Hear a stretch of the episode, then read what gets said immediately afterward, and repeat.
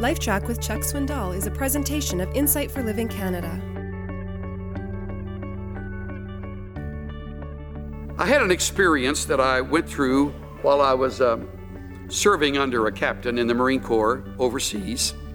The captain uh, was a married man and was uh, living with a, a, a, a Japanese woman while we were on Okinawa, living out of wedlock. He got her pregnant while they were shacking up and then he came to us uh, in the company and he, he took up an offering, not, not an offering, a collection, excuse me.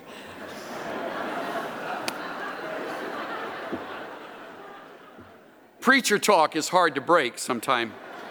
He, he, took up a collection that would help pay for diapers and other things they were going to need when they set up their little nursery for their illegitimate child. Everybody in the outfit except one participated in the uh, collection. I decided uh, this is, uh, I, I, can't do this.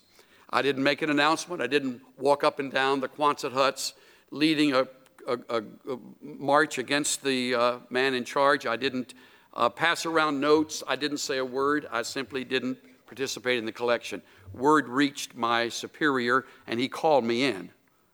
And uh, he began to berate me. And he said, Swindle, which is what he'd love to call me. And uh, uh, I said, Yes, sir. He said, uh, Understand you, you think you're a little better than everybody else. No, sir.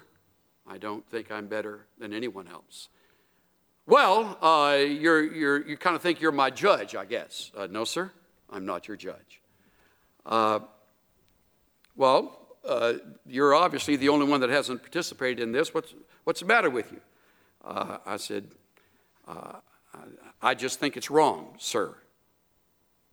You add sir so they don't beat the snot out of you. So I, I said, uh, I, I believe it's wrong, and uh, I, I don't believe that you should be living with another woman with a wife in the States.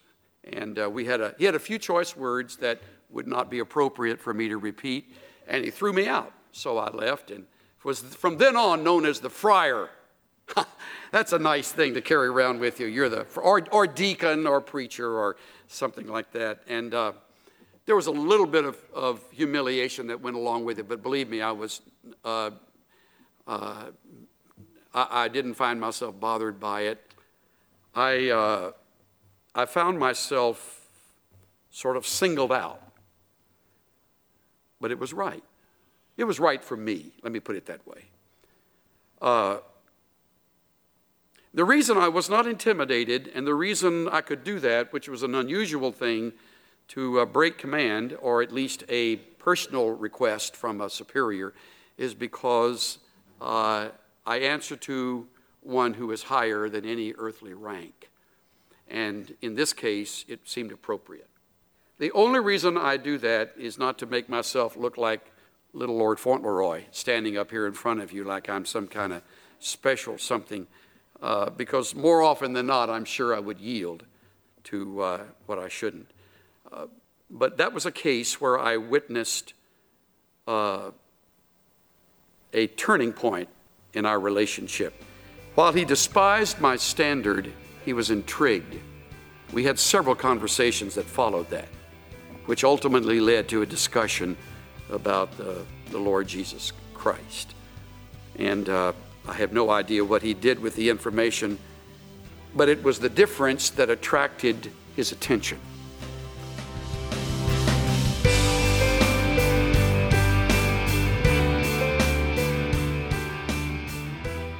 It takes courage to stand alone. It's much easier to go along with the crowd. But when you take a stand for what you believe is right, you influence those around you. Your actions speak louder than your words. This is Steve Johnson of Insight for Living Canada. Listen to more of Chuck Swindoll's LifeTrack messages at lifetrack.ca. That's lifetrack.ca.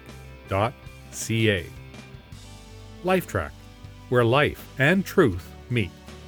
The preceding LifeTrack presentation was brought to you by Insight for Living Canada. The original message, Character and Honor, was copyrighted in 2003, and this LifeTrack sound recording was copyrighted in 2014 by Charles R. Swindoll Incorporated. All rights are reserved worldwide.